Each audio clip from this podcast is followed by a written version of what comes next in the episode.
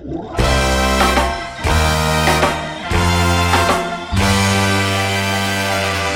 listening to the Red Seat Podcast. Back to full. Red Sox fans have longed to hear it. The Boston Red Sox are world champions. Part of the Over the Monster Network.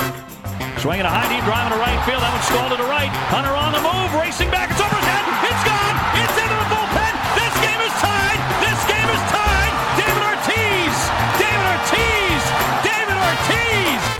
Presented by SB Nation. It hasn't happened at Fenway Park for 95 years. The Red Sox are world champions. Hosted by Jake Devereaux. Here comes a one-two pitch. The Red Sox win the World Series.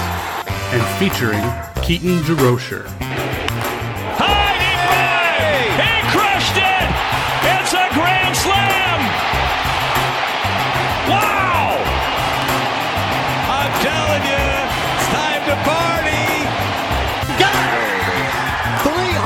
Strikeouts in 2017 for Chris Sale. An absolute strikeout machine. 13 tonight against the Baltimore Orioles. They're all loaded. High fly ball, deep into left center field. Way back it carries. And that ball is gone. The Red Sox walk it off in style. That's how it's done. The X-Man strikes. Fly ball to deep left center field. Devers has hit it out. The rookie takes Chapman the other way to tie the game.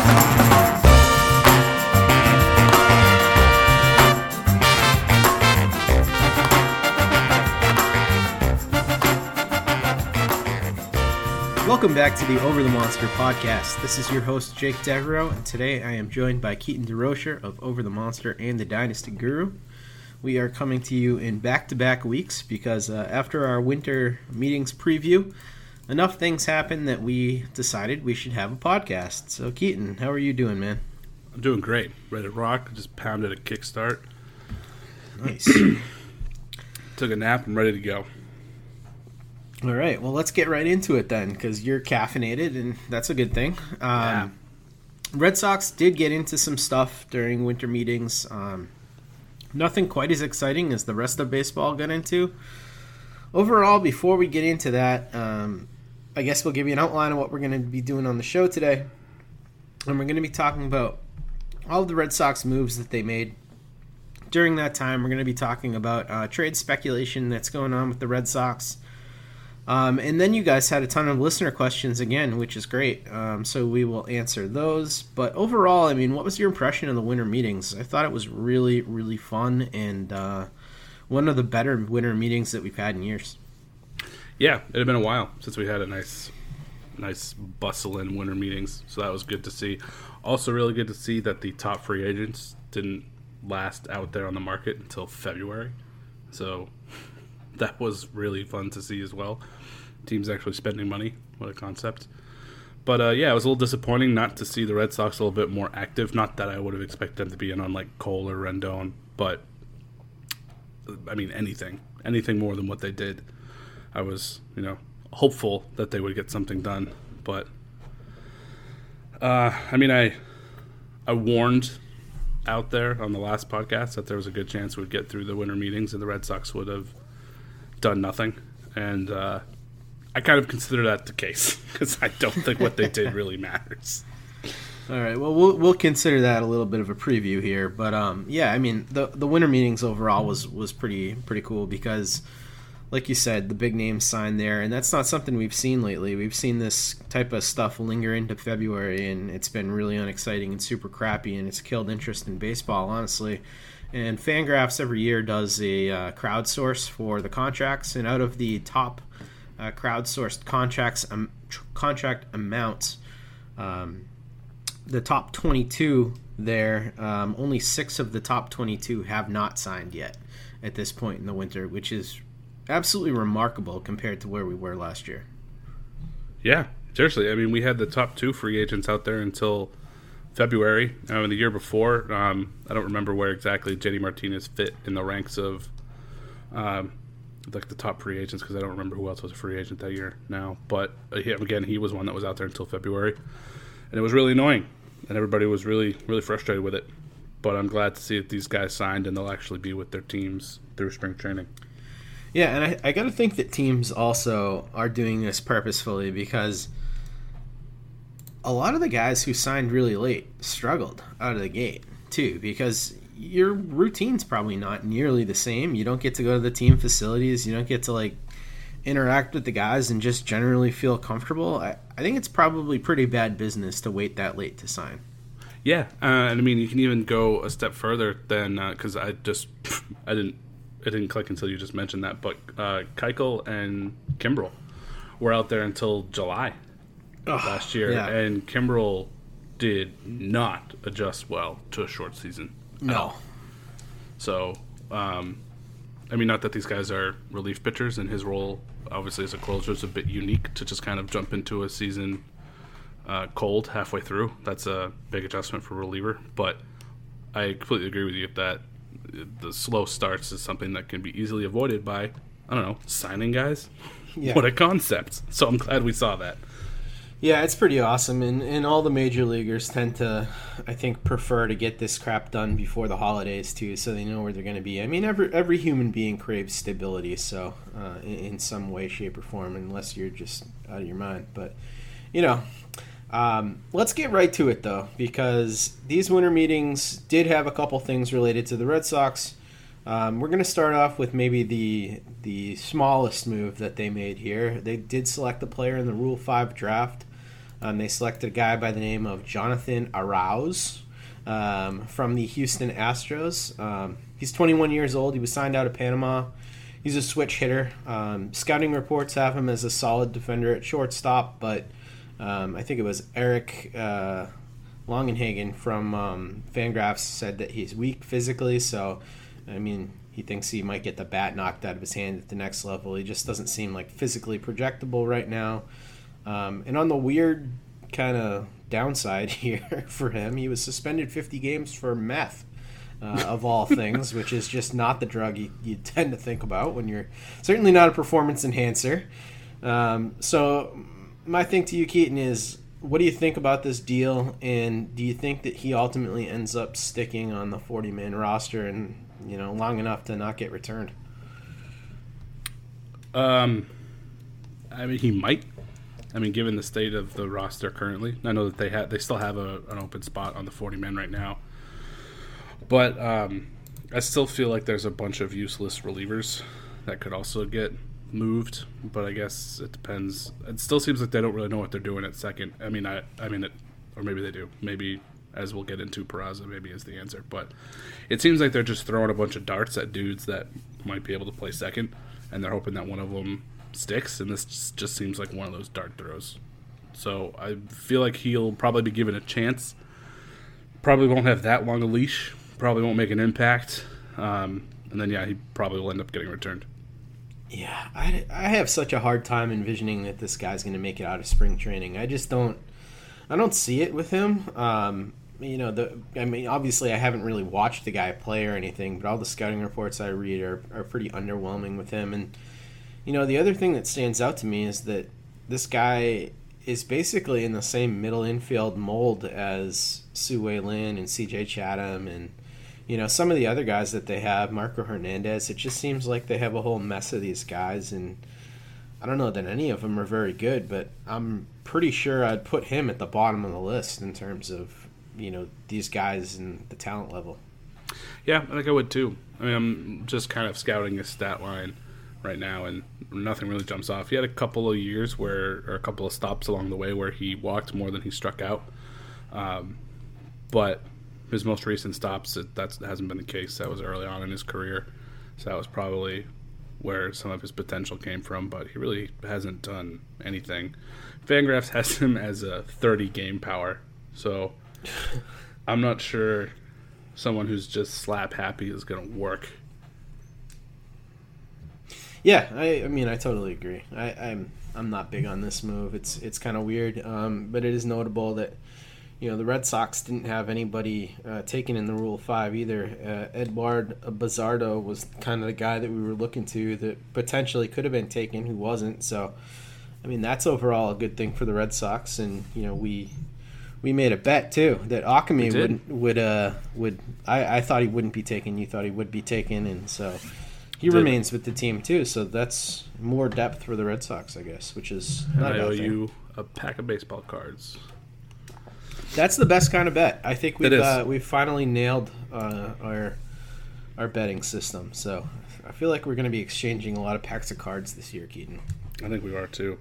Yeah, I mean, with Ockimey, I thought a team like uh, Kansas City, Baltimore, teams that aren't going anywhere, uh, because he's major league ready, probably would just like take a shot in the dark just to see what he can do. Um, he's clearly a platoon, but if the team isn't going anywhere and they're just looking for a shot in the dark, it seemed like someone I thought someone might take a stab at, but no dice, still here. Well, at least he's not a patroon, Yeah, also known as a Dutch owner of a large estate. That's your uh, your learn something new every day. Your 1600s vocab word. Um, let's move on here. Um, so, in a larger move, and you just mentioned it um, off the cuff there, they plugged their hole at second base um, by signing Jose Peraza for $3 million. Um, so, let's just talk a little bit about Peraza here. Peraza had a god awful year yesterday, uh, last year with a 62 WRC plus, which was really really bad. Um, the good news is he's still 25. He isn't free agent eligible until 2022, um, and he did have a 96 WRC plus in 2018 with 14 home runs, 24 stolen bases. Um, in last year and in the past, he's played shortstop, second base, outfield. He doesn't strike out much, and he hits lefties well. Even last year, when he was having a terrible season, he had a 92 WRC plus against lefties. Um, the bad news here for me is that you know he's he's going to be going up against a lot more right-handed pitchers than left-handed pitchers. So to me, he seems like more of a bench guy. Um, I don't see a huge upside play here. I I really would like him if he was playing the Brock Holt role, but if he's their answer as a starter at second base, I gotta say I'm pretty friggin' disappointed. Yeah, I hope that he does play the Brock Holt role, and I think this means that Brock Holt isn't coming back. Because I think we both thought that Holt was going to get more money than this. I think you thought Yeah. someone was going to give him a chance to start. Yeah, Uh, I think I said like uh, two and eight, and you thought four mil w- wasn't enough. And so, I mean, if they got Peraza at three, then they're not going to want to spend whatever it would take for Holt with their stupid financial crunch. So I think I'm hoping that that is the case, and they have their bench utility guy, and they're still looking at uh, more established options at second base slash first base. Um, but I guess only time will tell. Yeah, and it's hard to say because we have no concept of what Bloom actually thinks about Sue Lin and CJ Chatham and some of these other guys that could also fill in and play that sort of Brock Holt role. But when you think about what Jose Peraza has done in the past, he really seems like a, a very natural fit there. And someone asked me online after this signing, um, because he is good against lefties, is there anybody out there that could, you know, be a good platoon partner at second base with him? And I keep going back to Scooter Gennett, who crushes righties. I mean, he's he's decent against lefties, but he absolutely destroys righties. Um, and Fangraphs crowdsourced him for a one-year, five million dollar contract. So, if he was to get that with the Red Sox and be able to be the majority of the time starter at second base, I mean, you're paying eight million dollars for a, essentially a really good second baseman between these two guys, and then you fill your bench role with Peraza and or Scooter Gennett the rest of the time. So I think that'd be a really nice way to spend your resources. Yeah, me too. I would. I think that would be great, Yeah. and that fits their their money crunch, and makes us happy because they finally have Scooter. So I'm for it. Yeah. We've been on that scooter train for a bit. It's going to be really disappointing when they don't sign him. You know, Yeah. I, I'm having trouble figuring out the lack of interest in Scooter Gennett. I know that the thing that he had in his leg the last year when he, like, basically popped his groin out. I mean, he had a really bad groin injury in spring training. I wonder if there's still serious health concerns about him because he's gotten zero buzz this offseason. And even when people mention second baseman on the market, he's just not mentioned at all. Yeah, I I feel the same way. I feel like that has to be it, um, which would be a bummer. But that's I feel like that's the only thing that can explain it. Is just his medicals still seem a bit wacky. But I mean, he was able to get back on the field by the end of the season, so I would imagine that he would be healthy for this upcoming season. Yeah, yeah, it, it makes you wonder. And I think if he continues to stay on the market into January, February, and and in that stuff, I think it'll tell us more about the medicals and where teams are with him. But man, you got to think somebody's going to take a shot on a guy like that who's had that type of success. Yeah, be great if the Red Sox did. Yeah, and I think you brought up a great point though about Brock Holt. I mean this this is the nail in the coffin for Holt, right? I mean, there's no way he comes back with Yeah. Peraza on the team, right? I think it is. Yeah, I, I just have a lot of trouble seeing how that would work. So unless they end up like putting him into into a squeeze and be like, if you really want to stay, then you're gonna have to take like two mil. Which Right, would I be guess a, a huge dick the- move, but I guess I would, as a business, I wouldn't be shocked if they did do that. do you have any idea how Holt hits lefties? Pretty I darn mean, well. uh, righties, I should say. yeah, pretty darn well. He He's does like over 300. against righties. Yeah, So he would actually be an effective platoon with Peraza then, presumably. yeah, probably would. Huh, that's an option. I guess if, if he does come back, that's your option right there. Um, they also signed a starting pitcher, and this move was more interesting to me than the other two by far. Um, Martin Perez, um, who was with the Twins last year, Martin Perez, uh, he signed for $6 million with a club option for 2021 of $6.25 million. He's 28. He's coming off a year where he did throw quite a few innings, 165.1, albeit with a 5.12 ERA. Not so good. Um, but the good news for him is that he discovered a cutter last year that was an elite pitch for him, and um, there's a lot that's been written about his ability to limit hard contact as well. Um, this cutter, though, that he started throwing last year, opponents batted just 218 off of it. He threw it 31% of the time. Um, but the big takeaway for me is that with Martin Perez, um, he still throws that four seamer, or he did last year, 16% of the time. Um, he throws his change 22% of the time. But the opponents batted 375 off the four seamer, and they slugged the shit out of the ball um, on that four seamer and his curveball, which he doesn't throw much, but he probably shouldn't throw at all. So my thinking here is that Bloom and or uh, guys who are already there for the Red Sox uh, think that he's found something with his cutter, and you know they've done this with guys before where they've convinced them to get rid of offerings that don't work. I mean, it's not hard to envision a pitcher in Martin Perez being pretty good if he can stop throwing that four seamer and focus on pitches that you know have actually been effective for him.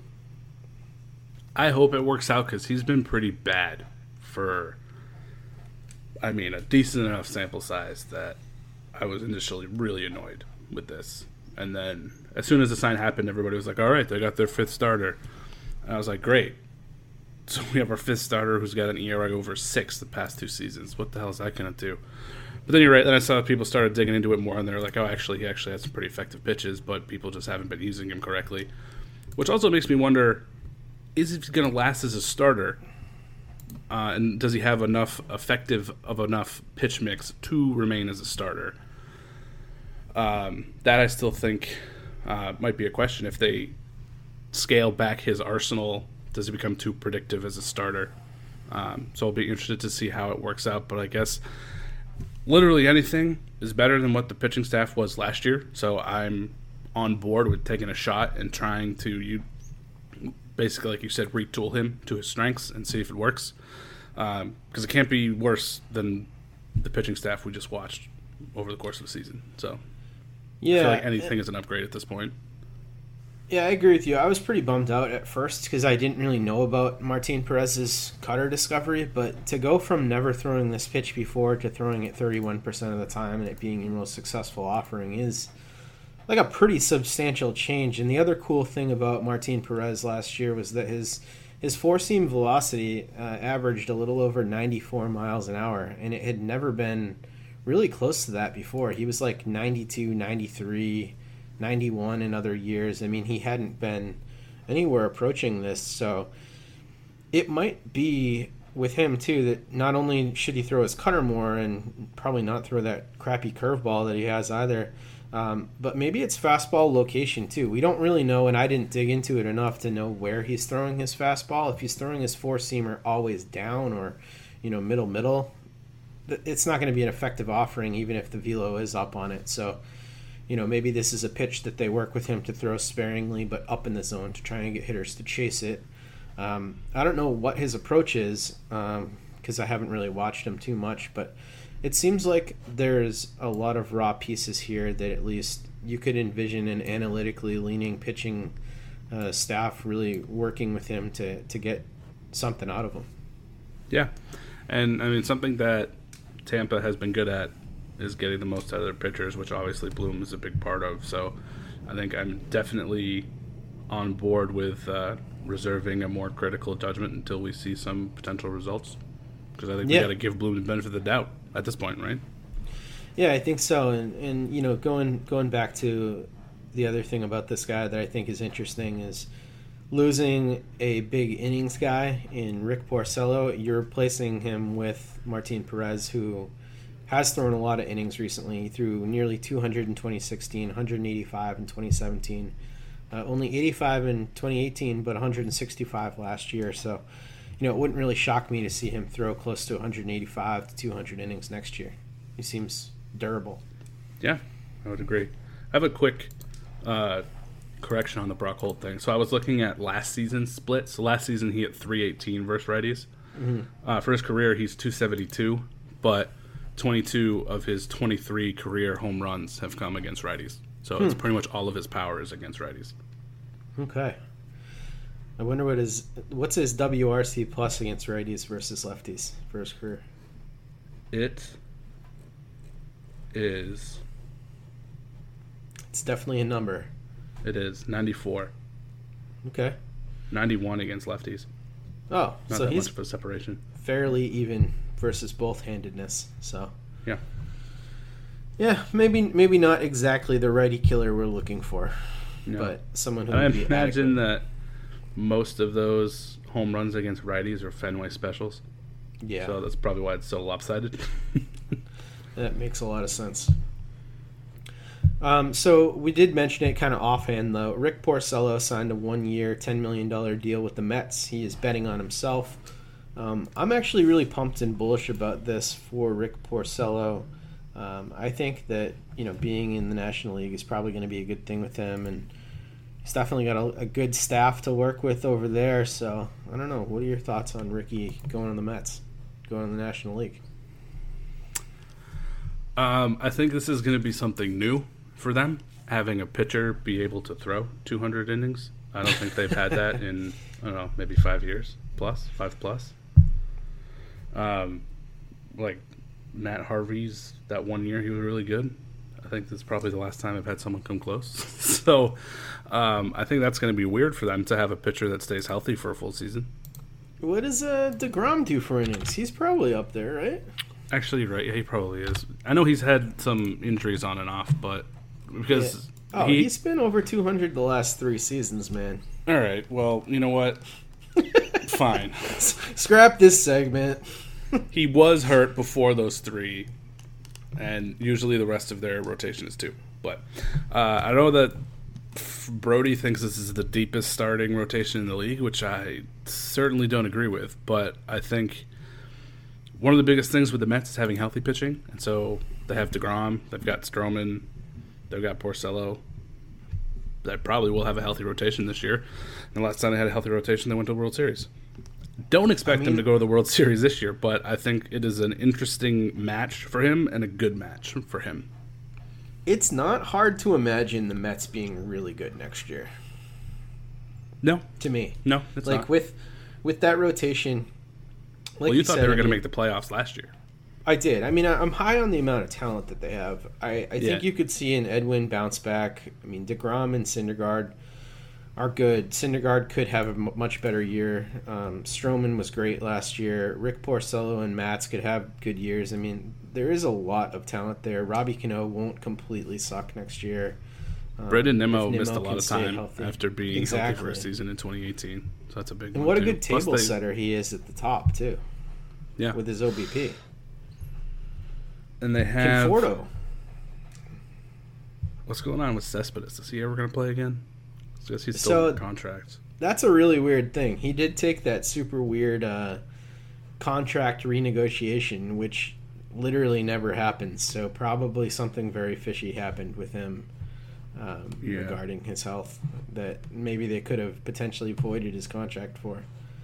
Oh, that would be kind of a bummer because baseball's more fun when he's kicking around. Yeah, he certainly got a good arm.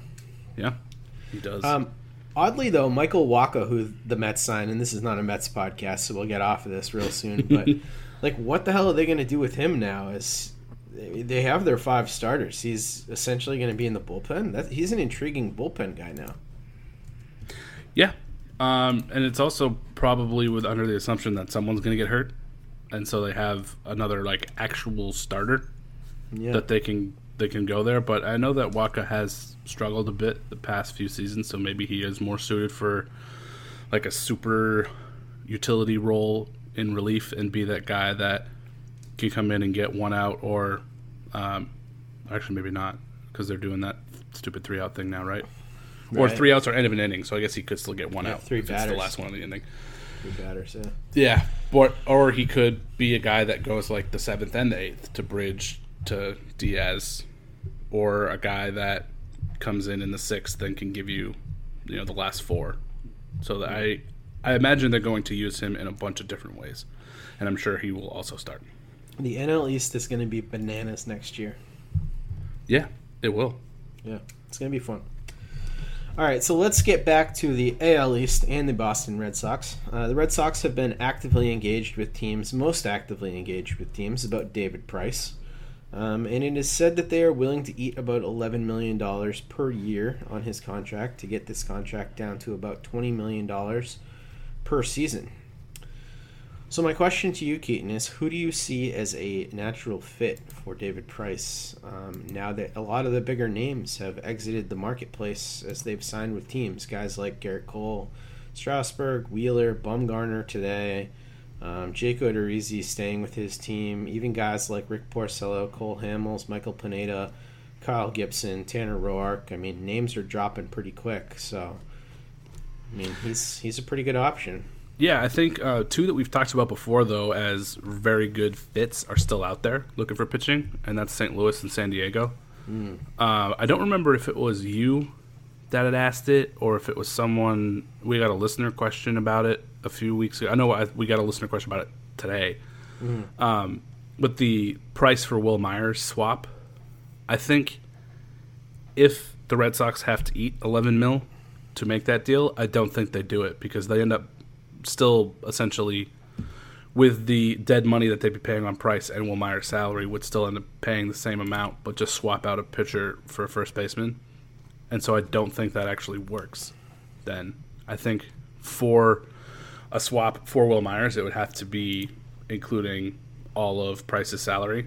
And uh, if San Diego knows that the Red Sox will eat salary to get it done, maybe they push back on a straight up swap. Or I guess I mean we know that there's a lot of folks in San Diego that just hate Wil Myers, so maybe they are willing to just part with him for uh, an upgrade at pitcher. But I think he would fit that rotation really well and make San Diego super interesting. Uh, and then he's been linked to St. Louis for years, um, and their pitching staff definitely has a hole that could be filled with Price. I'm not exactly sure what a deal to St. Louis would look like, but I think those still remain the two most likely options for a price trade. See, it, I I don't know if this is exactly what you're saying because I was kind of trying to follow along, but if they were to swap Price for Myers, I don't think any money would be exchanged because Myers is making 13.8. So it would essentially be them getting rid of a contract they don't want in Myers and getting a piece that they actually can use, and the Red Sox would be able to use Myers at first base. He's getting Right. paid 13, but his cap hit against the CBT is like 18 and a half, though, isn't it? I don't know. Let me look at that for a second. Um, yeah, I wasn't sure that it was that big. Why is his cap hit so large? Um, Is probably it because of the signing? It was probably front loaded. Huh. Because isn't the cap just the average across all years? So real money might be 13, but the cap hit is the average. So it was probably Uh, just front loaded. Nope. His his CBT is uh, thirteen. Yep. Huh. Yep. It says AAV uh, on Cot's contracts thirteen point eight. Um, he is due in twenty twenty. Uh, in Oh, sorry. No, it's it's the other way around. the Yeah, it's around. backloaded. Real real money is 20. CBT is 13, but that's still true. It's the it's the average across the board, but it was backloaded, so he's getting more real money. Exactly, and I think that the the competitive balance tax money would matter more to the Red Sox, right? I would think so. Yeah. Yeah. So that would still clear a ton of money for the Red Sox and fill a position.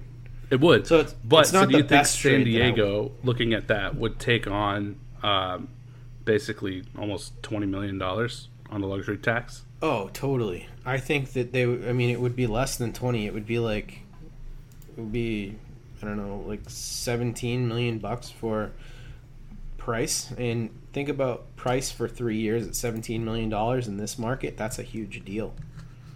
Right His now, was his to be a luxury tax hits agent- thirty one, so that's eighteen or 17 and a half. Yeah, Yeah. yeah, So 17 and a half. Yeah. I mean, that's that would be a deal for him. I think. I, I actually think that if they did that move, um, that there would be a prospect or two, not a huge one, but going back for the Red Sox. Because Okay. one player is Yeah, valuable, one is not. You know. You're right, but and I think Wil Myers would be a really great fit for the Red Sox too, and that would put Chavis well, at least if I'm the Red Sox, that would move Chavis every day second base, and then be able to use Peraza in that utility role, and that actually fits a lot of the things that they're looking to do in a cheap manner, and would actually help you know keep the team competitive. So I certainly would be opposed to it. Yeah. I guess it depends on what they would do then do to fill the massive hole in their starting rotation with Price gone. Yeah. because that is a huge hit to the rotation. It would be a huge hit. I think they'd have to figure it out with one of the lower cost options on the market. But I mean, in a guy like Wil Myers, you're not getting an exciting player. You're getting a guy who badly needs a change of scenery. He's 29 years old. Um, he's had really bad seasons the last two years. Um, he hasn't had a good, good season since 2017. Um, and even then, he was only slightly above average. So he's going to need some some reworking if he does come over to the Red Sox. That's a big project, and he is under contract for two more years. But Yeah. something that's also interesting is he's still maintained double digit steals the past two years, and basically had as many steals as homers. That is interesting. Yeah, so he's still he's still running. Nice little mobile option there. Interesting. And we did get a question about that from BQAD96. Um, so that's one of the possible fits for David Price. Um, I think the Cardinals is super fascinating.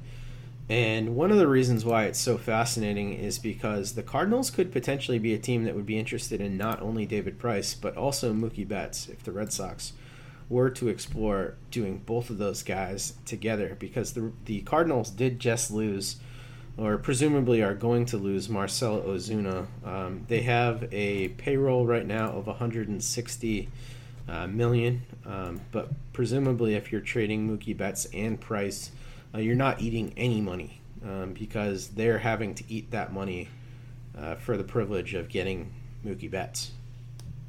Right?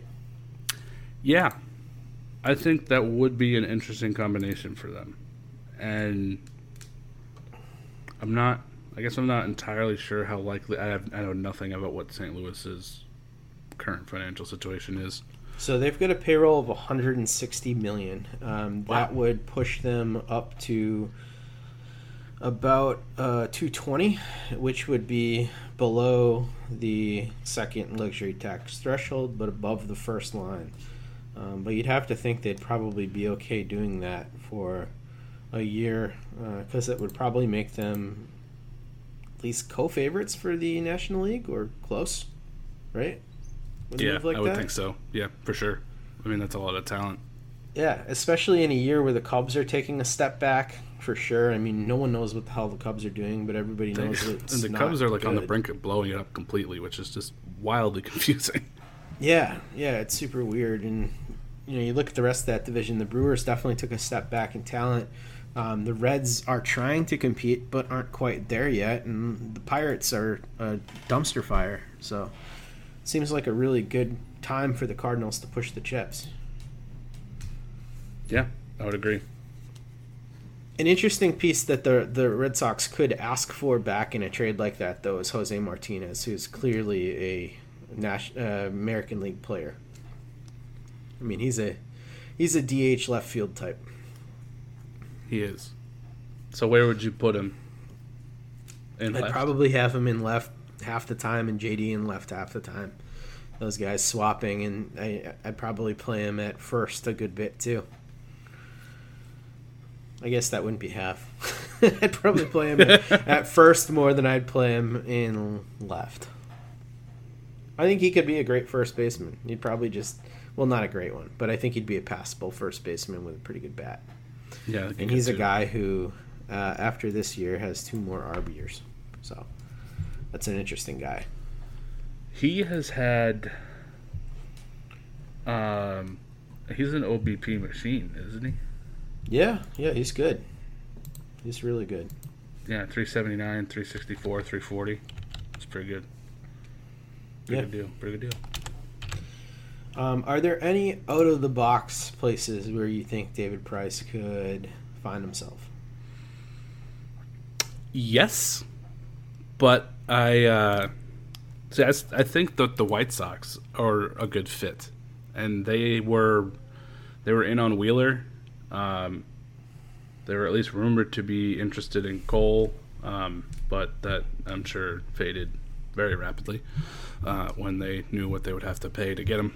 Um, he would be a really good fit for that rotation too, and particularly because their young bats are pretty much there at the major league level and ready to make a run at something, but the pitching rotation is lagging significantly behind. But being able to put him as an anchor of a young team like that um, would be pretty good for the team. Yeah, that's a really interesting move. I like the sound of that because they've struck out so many times trying to add pitching to this team, and clearly yeah. they're making moves with trading for you know Nomar Mazara and making big offers to guys like Wheeler, um, and that rotation behind Giolito is very suspect. You've got guys yep. like Lopez and Cease who aren't quite pitchers yet, and Covey and Fulmer. I mean, yeah, they they have a shitload of work that needs to be done. Kopech there. coming off Teach. Yeah, yeah, that's that's a great idea. Um, yeah, I, I wonder about that. And they've so got such they, a rich system. I think their biggest thing coming into the offseason was finding a pitcher, mm-hmm. and they've struck out on every single one they've tried to get. So that might be a we know we need a pitcher. All of the options we, you know, options A through M are now gone, um, but we know that the Red Sox are looking for price. Make a deal. Aside from the White Sox, I think the most obvious team in the American League is the Angels, and maybe the only other obvious team in the American League is the Angels. Um, yeah. What do you think about a potential fit there? Because the Angels struck out on Cole, and you know that rotation still has a lot of work left to do. Yeah, it's interesting. Um, I th- I think that he would be a really good fit. Um, but they have, I think, I mean, that's another one that there's a lot of interesting names there, but they just never stay healthy. Like Heaney's struggled to do it. Obviously, Ohtani, uh, Bundy's had health and performance issues. Uh, Bundy actually seems like a guy to me that I mean, he's always had the strikeout ability, so a change of scenery. Is, he seems like the, the perfect change of scenery guy.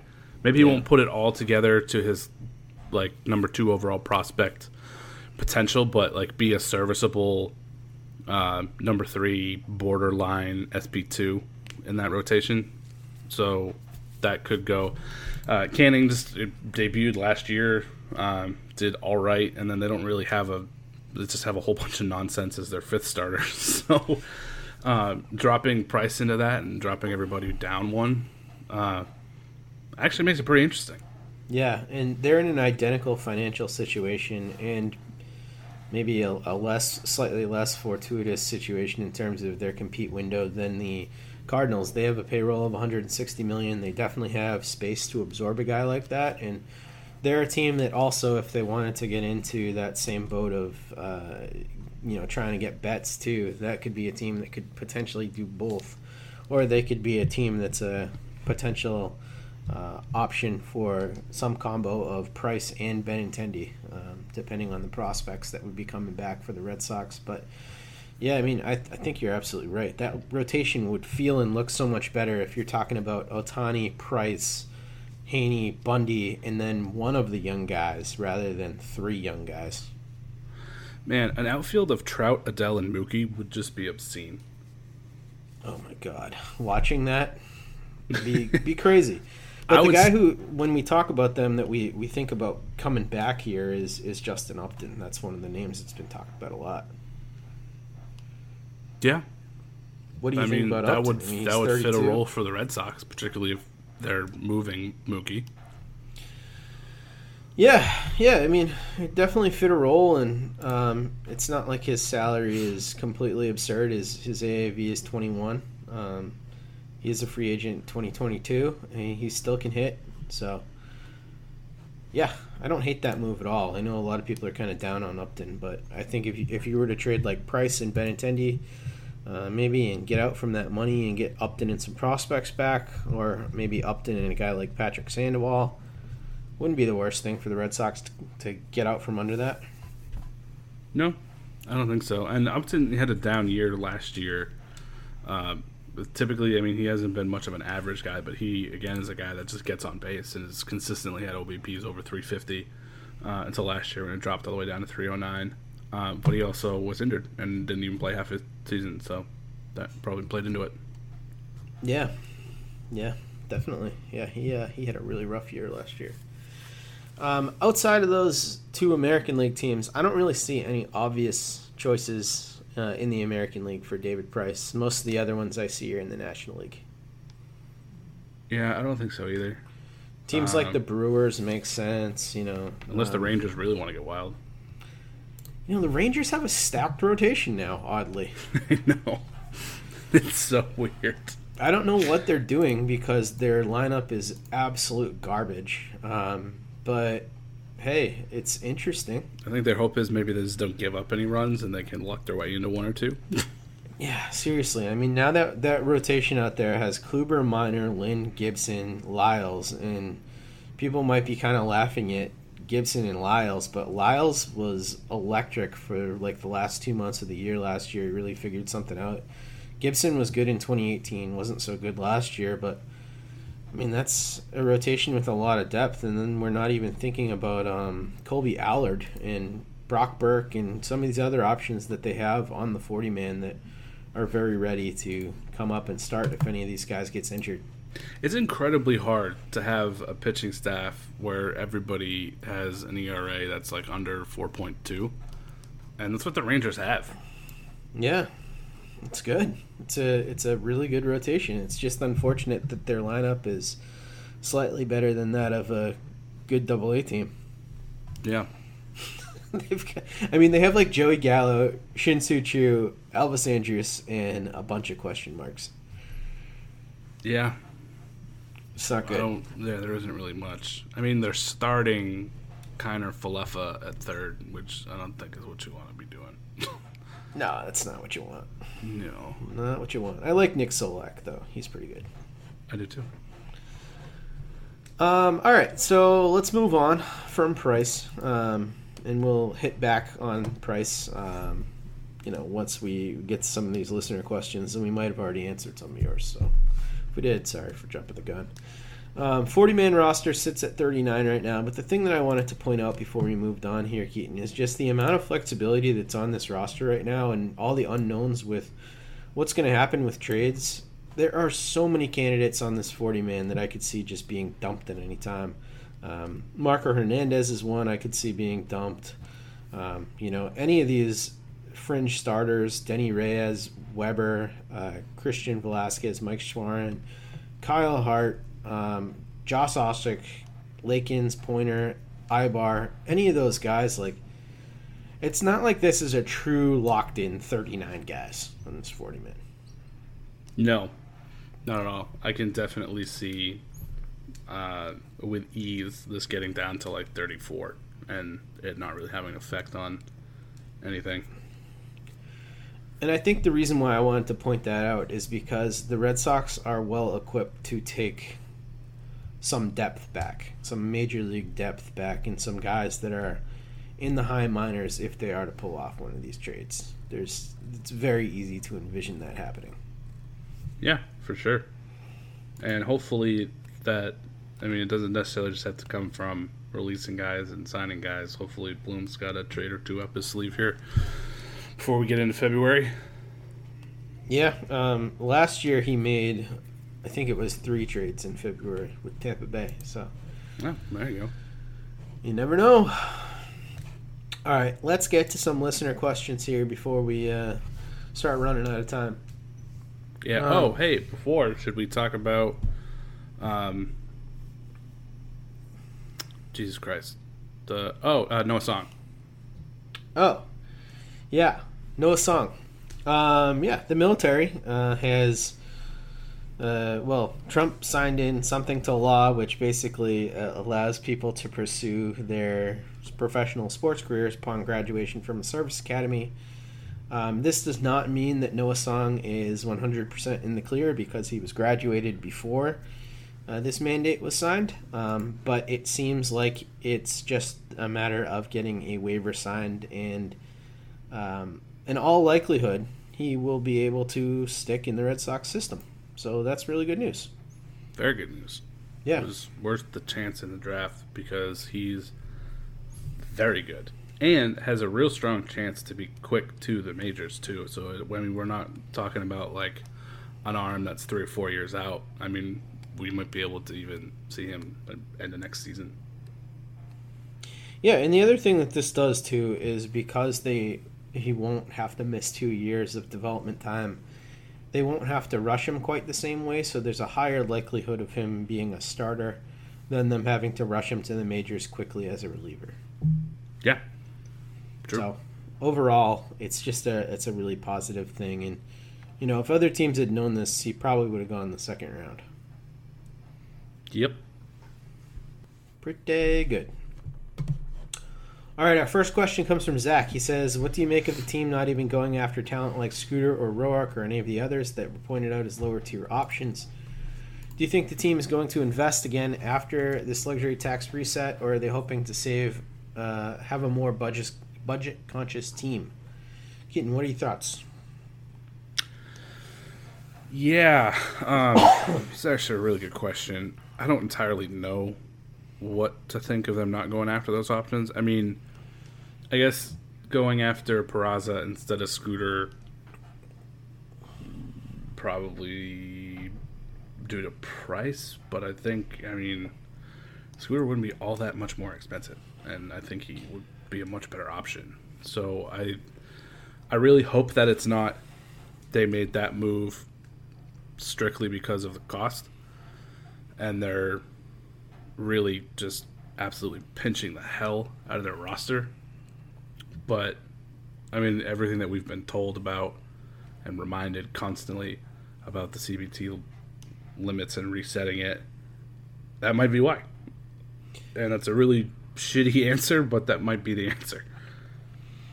Yeah, I mean, uh, there was a, a piece that was uh, written by Alex Speier in the Boston Globe just like a few days ago from recording this that stated one of the reasons why, and you know, talked about their ability to save between like seventy and ninety million dollars by resetting this year versus other years. And I don't have a Globe subscription, so I didn't read it, but um, I don't know, understand it- that.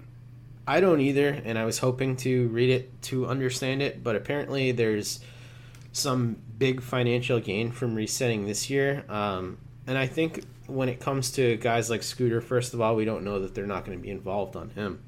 Um, Roark, I think uh, Bloom is is looking at more creative options than known quantities to get under the competitive balance tax this year, but I don't think that that's any indication of the team's future plans because if you look at how this team has spent under Henry, um, they've always spent, and I think they might spend smarter, but I don't necessarily think that they're going to be a team that's like not in on big money free agents. I just think that Bloom has has more to play with, and that he is going to do a better job of keeping the ledger uh, in working order for these guys.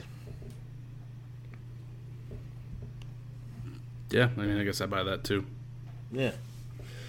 Um, Dave Lantham has our next question. He says, "Why wouldn't literally every team, including the Sox, try and match or exceed the Rangers' package for Corey Kluber?"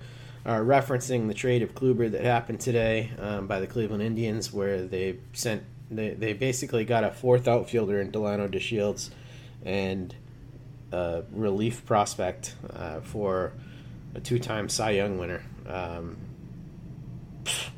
I mean, the crazy thing about this, and I, I was looking at it beforehand. It's it just comes down like why weren't the Red Sox in on it? It's money. Um, the Red Sox are trying to get under, and they would have to have, you know, absorbed the money that Kluber was making, and I believe it was somewhere around eighteen million dollars would have been the cap hit for for Corey Kluber. But why other teams weren't involved, like the Angels and and these other teams, I have no idea. Yeah, neither do I. The only thing I can think of is that his medicals are a, it's like a lot worse than we think they are, and it's more of a roll of the dice for the Rangers than a sure thing that we would think of when you're getting a guy like Kluber. But at that point, I mean, if the medicals are that bad, why even make the trade? Yeah, yeah, that's that's just- the only thing it. I could think of too, Keaton, was the medicals just must be really scary, and this must be more of a roll of the dice than we think. But yeah, if he was traded to the Red Sox, that would have been an additional sixteen point five million dollars against their tax. So that's why they weren't after him. But I agree. I mean, it was mind blowing that the Angels didn't take a chance on this guy. Yeah, any team could have beat that package. yeah. Apparently, the reliever's really interesting, but he's still a reliever. He throws really hard. That's it. I mean, it's a cutter that he throws really, really hard, but still. Yeah. Uh, Tim Richer has our next question. He says, "With the light return for Kluber, is there any hope that a potential David Price trade will be anything more than a salary dump?" What are your thoughts on this, Keaton? I think so, but I mean, I know you keep talking about either like pairing Benny with him or pairing Mookie with him to get something a bit better, and that this just might show that that would have to be the case. But I think that there are options that it, it wouldn't necessarily just be a straight dump. Yeah, I mean, Bloom has been pretty forthright with the fact that he would be able to get this done without attaching somebody with them. I think the only way that they attach a player of value with them is if they're literally eating none of the money. But I think that Bloom feels good enough about eating $11 million of the money that's owed to Price that there would be a market where he could trade Price kind of on his own for some value. And, and I was looking at the comparison between Price and Kluber. Um, and one of the things that I noticed with looking at these two guys is just the fact that, you know, Price, when he was pitching last year, was still really effective. And Kluber, in his small sample size last year, pitched to a 5.8 ERA um, and has pitched a ton over the last few years. So I just, I wonder if this is just the thing where teams are reacting more to the most recent health reports of Corey Kluber, kind of in the way that we speculated with with uh, Scooter Gennett, and maybe there's just a lot more fear surrounding Corey Kluber than there is surrounding the medicals of David Price. Yeah, I think that would that would have to be it. Which I guess bodes well for um, if nothing happens, then I guess we can expect whatever the wrist issue is is resolved with Price, and he should be fine to go for the season. Which uh, you know, barring not a trade, is a positive for the Sox. Yeah. Man, Kluber had some monster inning totals though for for years. He was like 235, 222, 215, 203, 215 and then fell off a cliff last year after getting hit with that line drive. Yeah, yeah, he's a horse. He's got some uh, those those tires, got some pretty worn tread. Yeah, for, for what it's worth, I mean, Keaton and I both do some stuff over at the Dynasty Guru as well, and a lot of uh, people in fantasy circles have been talking about um, Eno Sarris's warning of um, Corey Kluber falling off a cliff in terms of production uh, when his fastball velocity dips, and it has been dipping for a few years now. So maybe that's that's another thing that teams are looking at, and that they recognize that he needs that more than a guy like Price needs that. Yeah, yeah, that makes sense. All right, next question um, comes from let's see Zach again, and he says, "Why is MLB allowing teams to flop? Uh, Indians giving up Kluber for next to nothing. Secondarily, why couldn't Talks pull the trigger on him? Does this help?" Her? Uh, we just answered that question, so we're gonna move on. Um, thank you for the question, Zach. Um, Eamon Allen Dussault says, uh, "What does our rotation look like next year? Is Eovaldi officially a starter, or I think he's alluding to does is there any potential for you, Keaton, that he's a reliever? No, I mean at least to start the season, unless he has performance issues that push him to the pen. Um, I would expect him to be a starter because I don't think they have any other options. He kind of has to be a starter, right? Yeah, I don't see any way in which he is not a starter next year because that's better for his value. Um, and I think they want to prove that he's healthy because we talked about how a guy like him could be a really valuable chip if he's pitching well come the trade deadline. Yeah, for, for sure. But I mean, they only have five starters, Yeah, and, that's that's including him. So he he has to be a starter to begin the season, unless they make a secondary move. Yeah, and if I'm if I'm guessing what the rotation looks like when this team starts next year, I think it's going to be Sale, Eddie, Eovaldi, Perez, and a guy that's not on the roster yet. Do you think Price is gone? Yeah, I do. Alrighty, get to work, Bloom. Uh, Mike Carlucci of OTM says, "Would a price trade look like the Kluber trade, and if so, should the Sox take that?" Um, I think we just answered that one too, didn't we? Yeah, I don't think it would look like look like the Kluber trade. I think there's going to be more of a robust market. Yeah. Um, the only way I could see them taking uh, that type of a trade would be if a team was willing to eat all of the money. Right? Like if they were just like, "Yep, we'll take we'll take this contract off your hands and free you from financial jail." And then they'd send like next to nothing. I don't know. I don't know that they would do that. I don't think they they would to- either. I think they need to get something in return. If they, I mean, that's the that's the difficult part about them not having any depth. Is if they make a move like trade Mookie, then they have a massive hole in the lineup and in the outfield to fill, and they don't have anybody on the roster to fill it. Same thing with Price. They trade him, they have a massive hole in the rotation, and they don't have any internal options to fill it. So they would have to make a secondary move along with it, or they'd have to get something back in that trade. So I, that leads Why me to believe that if that's the case, then it, it wouldn't be a salary dump or look like the Kluber deal. Yeah, I don't think it's going to look anything like those. Um, man, it's going to be weird. I don't. I wish Bloom could have brought along some of that depth with him when he came over from the Rays. Yeah, get. Austin Meadows up here. allow allow him to take ten players.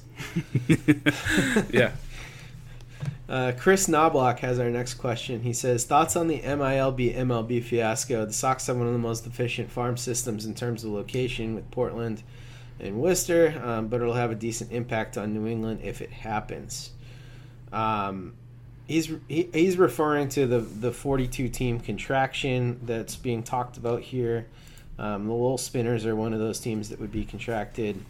I think this whole discussion that's going on with these two is just really a whole lot of posturing right now uh, between the two parties, minor league baseball and, and major league baseball. it seems like they're not really serious about talking just yet. They're kind of just making overtures at each other. Yeah, the system of minor league baseball is so robust and established that if they were really to walk away and just say teams affiliate yourself with a an international or um, independent league team or start your own, that it would be an absolute disaster. So I can't imagine that's actually going to be the case, and there's no way that teams would be able to um, use those means to align their their minors in anything that resembles what they have going on now.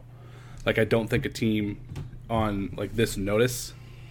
So if everything falls through by like January and they're basically told you have 2 months to then establish your own minor league system, they're probably only going to look at like one team. And that would just be an absolute mess because I don't think teams want to waste a year of development on these guys. So I, there's there's there's no way that whatever is going to happen is going to get done. But it's clear that Manfred is just a absolute asshole, and uh, it, I find it just hilarious that he was disappointed or his he was most outraged that the contraction piece leaked, and um, he saw that as negotiating in public. Uh, and then was all angry about doing it himself, or not angry, but was angrily doing it himself, and took it public and threatened to walk away just on some some really tacky shit, which is really disappointing. But I don't think that teams are going to allow something not to get done, and the contraction piece really sucks for a lot of communities. Forty-two teams in these small towns. Uh, there's a lot that goes into these teams and and the towns that they're in. It's not just development of baseball players. Uh, it's entertainment for the folks that are there. For a lot of people, it's the only baseball they can afford to go to, and that's what makes minor league baseball so fun. And uh, I have really liked that teams have been getting away from just calling themselves the whatever like team that team name of the major league team, and they're actually kind of starting to go with all of these like local colloquial team names that kind of embrace themselves with the community even more. So it'd be a huge disappointment to see all that go away, uh, or a solid chunk of that go away through a realignment. I know that we, I think we we talked about it a couple pods ago, and you mapped out like the financial and um, like structural pieces that Manfred pointed out that they can cut down travel by doing a realignment. There's a lot of Yeah. facilities that are really poor and need to be upgraded in order to really be efficient enough to develop players, which is something that they struggle with. Which it would make more sense to invest in upgrading those facilities to be adequate than it would to just get rid of all these. But I mean, I guess if that's the route they're going to go, then whatever. But I mean, there's probably going to be some concessions for the ML for the minor leagues in whatever these negotiations are. But it's such an established system and it's so robust that any kind of replacement is just going to be shambles. So I imagine they're going to get something done to keep the majority of these teams where they're at and keep the structure that they have for the minors. Yeah, I think hell would freeze over before minor league baseball uh, goes away. Um, minor league baseball is awesome. It's super established, like you said, Keaton.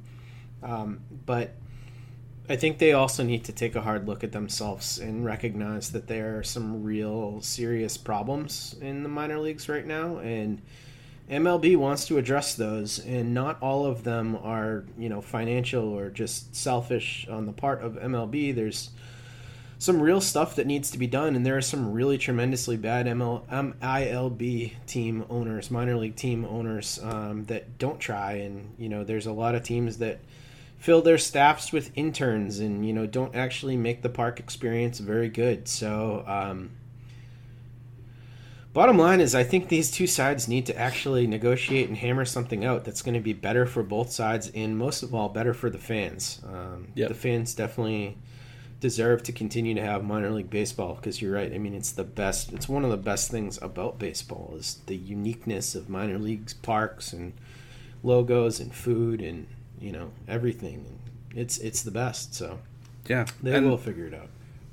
for a lot of, I mean, as a native of Maine, uh, I mean, I went to so many Sea Dogs games, and a lot of it was because tickets were eight bucks, and we would get to see future Red Sox, and for a lot of folks, uh, having that opportunity is going to watch you know the future of the big league team at something that's cost effective. I mean, we've talked about the price to take like a family of four to the Red Sox is like six hundred bucks, something absurd like that. Or you could spend, I mean, just a mere fraction on that going to one of the minor league games, and you're still getting to see players affiliated with the Red Sox who will eventually play there, um, which is just as exciting. And every now and then, the major league players are there on rehab. Like there was a couple games where David Ortiz was in Portland when he was rehabbing one time. It was a huge deal. Like that stuff is great. Yeah, it's the best. It's so good for kids, and the the Sea Dogs have something between every single inning for the kids, and Lowell does a great job of that too. I mean, places are the best, so they need to continue that, and I'm I'm sure that they will. Um, it's just gonna they got work to do. They gotta hammer it out. Um, Jackson Posey, who asked us uh, an also ridiculous question last week, I think, um, says who would best survive in a nuclear fallout situation between um, Ben, I think he's talking about Ben Cherington, Dombo, uh, Chaim Bloom, or us. Um, I would be a disaster in a nuclear fallout situation, if I'm being completely honest. Like, I'd like to think I'd know what to do and survive, but I would be an absolute mess. It wouldn't be fun. I would be one of the first to die. Huh.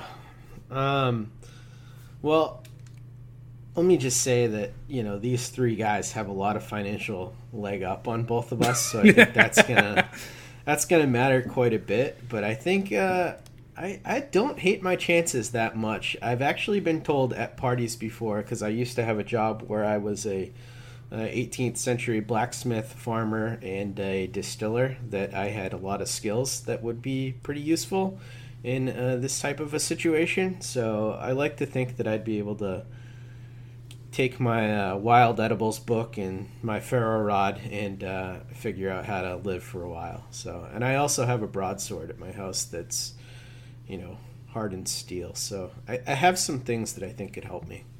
My only skill is stacking wood, which I did constantly because we heated our house with a wood stove. So it was like a year round deal. So if you need someone to stack wood, I'm a pro. All right, man. I think uh, we could partner up and live for a bit. Nice. I think we definitely live longer than Dombo. yeah, do you think so? Yeah, I See, I feel like I, I was I was thinking about this. I think you're right because I think Dombo would be like the most aggressive. yeah, Uh, ben would be the one to just like hide in the corner and wait everybody else out. And I feel like Bloom would be the one that's kind of like active, but like just trying to make sure folks are all right. yeah. He might have He'd too be the much of a leader. heart to survive. Yeah. Yeah, I, I think uh, I think you're right. Dombo would get killed like trying to siphon gas or something, and Ben would just die of starvation. Yeah. Um, all right, let's get to Christian Vazquez fan club. He says, "What are the chances Jackie goes to Texas now that they've lost DeShields?" I thought this was super interesting because I was talking about this with uh, some guys on our baseball chat. Um, I think there's a very real chance that Jackie Bradley ends up in Texas. That is interesting, and that would allow like Gallo or Santana to go back to third. Yeah, That actually kind of rounds them out a bit. That's that's uh that's not so far fetched. yeah. That seems And, rather uh, smart. they can take on the salary, and the Red Sox definitely need that relief. Um, the uh, Rangers' salary right now sits at one hundred thirty-eight thousand heading into next year, so they've got tons of room, and they're still looking to add. And you know, he'd be a great addition to that team. He would be. Um, all right, Gordon Comstock asks us a really interesting question. He says, um, "If you somehow had prior knowledge that the back half of Mookie Betts' next contract was going to be injury riddled disaster, and but the first half would be all six to nine more seasons, what's the uppermost amount in dollars over ten years that would still make it worth it for you uh, to to do this contract?" So you say, five MVP Five caliber years. seasons.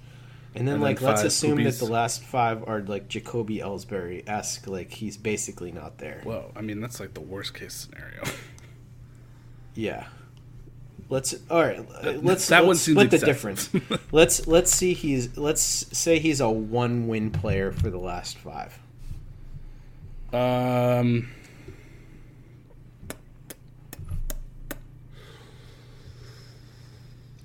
gee, I'm still coming to like 350 plus. I Oh, mean, particularly wow. with the shape that the team is in now, if you get five years of MVP Mookie, I mean, there's a solid chance you can get. I mean, at least one World Series out of that. I But mean, you're that really killed by the back end of that contract. Yeah, but I mean, all these other guys are going to be gone too. So who cares? You're not going to be paying Price. You're not going to be paying Sale.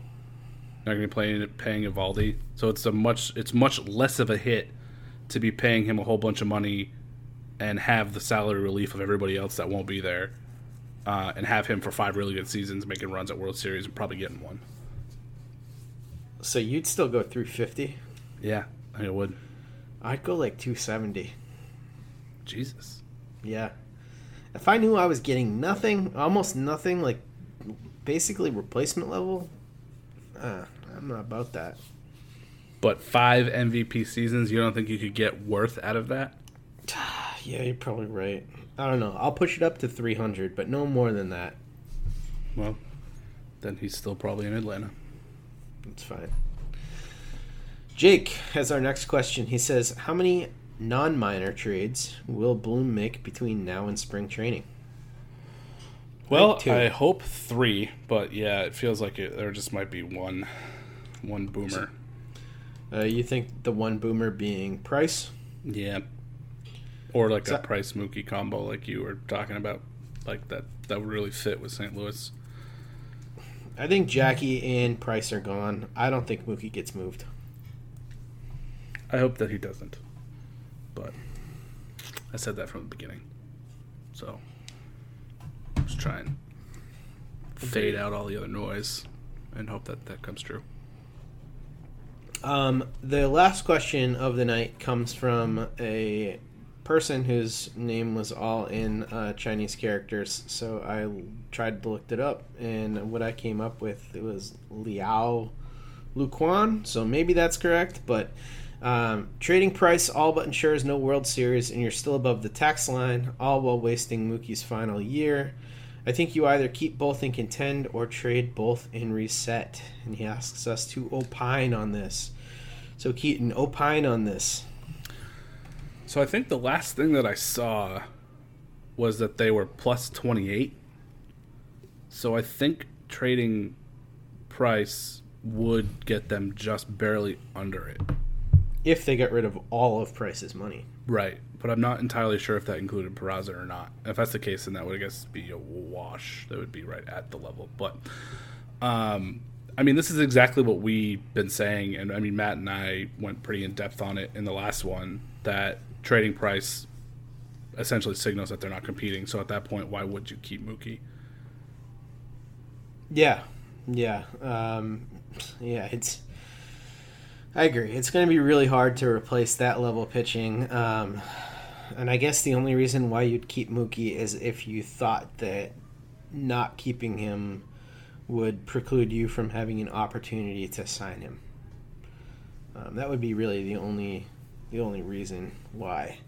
Um, but I think you could conceivably uh, trade away JBJ and Price and get some lower level guys, reset, and still keep Mookie Betts and be under. So, um, I don't necessarily think you'd be a contender at that point, but stranger things have happened. Yeah. I think you'd be you'd still challenge for the playoffs. I think without Price and JBJ, if he was able, if Bloom was able to make effective enough discounted replacements, and I don't Yeah. think that that's beyond his capabilities. I don't think it is either, but I it, I think it's tough to in the position that we're in picture it until it happens, and then kind of Yeah. look at what they have at that point and make that determination. Because uh, the speculation, I mean, looking at it now, I see price gone, whatever the replacement is, not going to be as good, And with the lack of depth and injury concerns that the pitching rotation has, I would imagine if one of the starters misses a month plus, then that would doom the rest of the season because of not having Price there um, to kind of pull up some of the weight. But I mean, like you said, they could find an effective enough cheaper option. I just can't think of what one would be out there. It seems like that would be one of those like, oh wow, I'm surprised he was on the block kind of deals. Like, Right. Um, I don't know, stab in the dark, like Brandon Woodruff. If somehow they landed him, I would feel okay about that. Yeah. Um, yeah, it's it's it's going to be tough, but yeah, I, I think you're you're probably right that if they're going to trade Price, they should ditch as many of these guys on one year contracts they possibly can. Yeah. All right, well, that's the show. We've gone long today, so we got to get the heck out of here. Um, we hope you did enjoy the show. If you did, go on, rate and review us. Follow us on Twitter. You can follow Keaton at Spoken Keats. You can follow me at, at Dev Jake. You can follow the Over the Monster account at, at Over the Monster. And we will be with you uh, bi weekly or as uh, things break, like we were today for a you know second podcast in a row. So thank you for, for listening, and we appreciate it.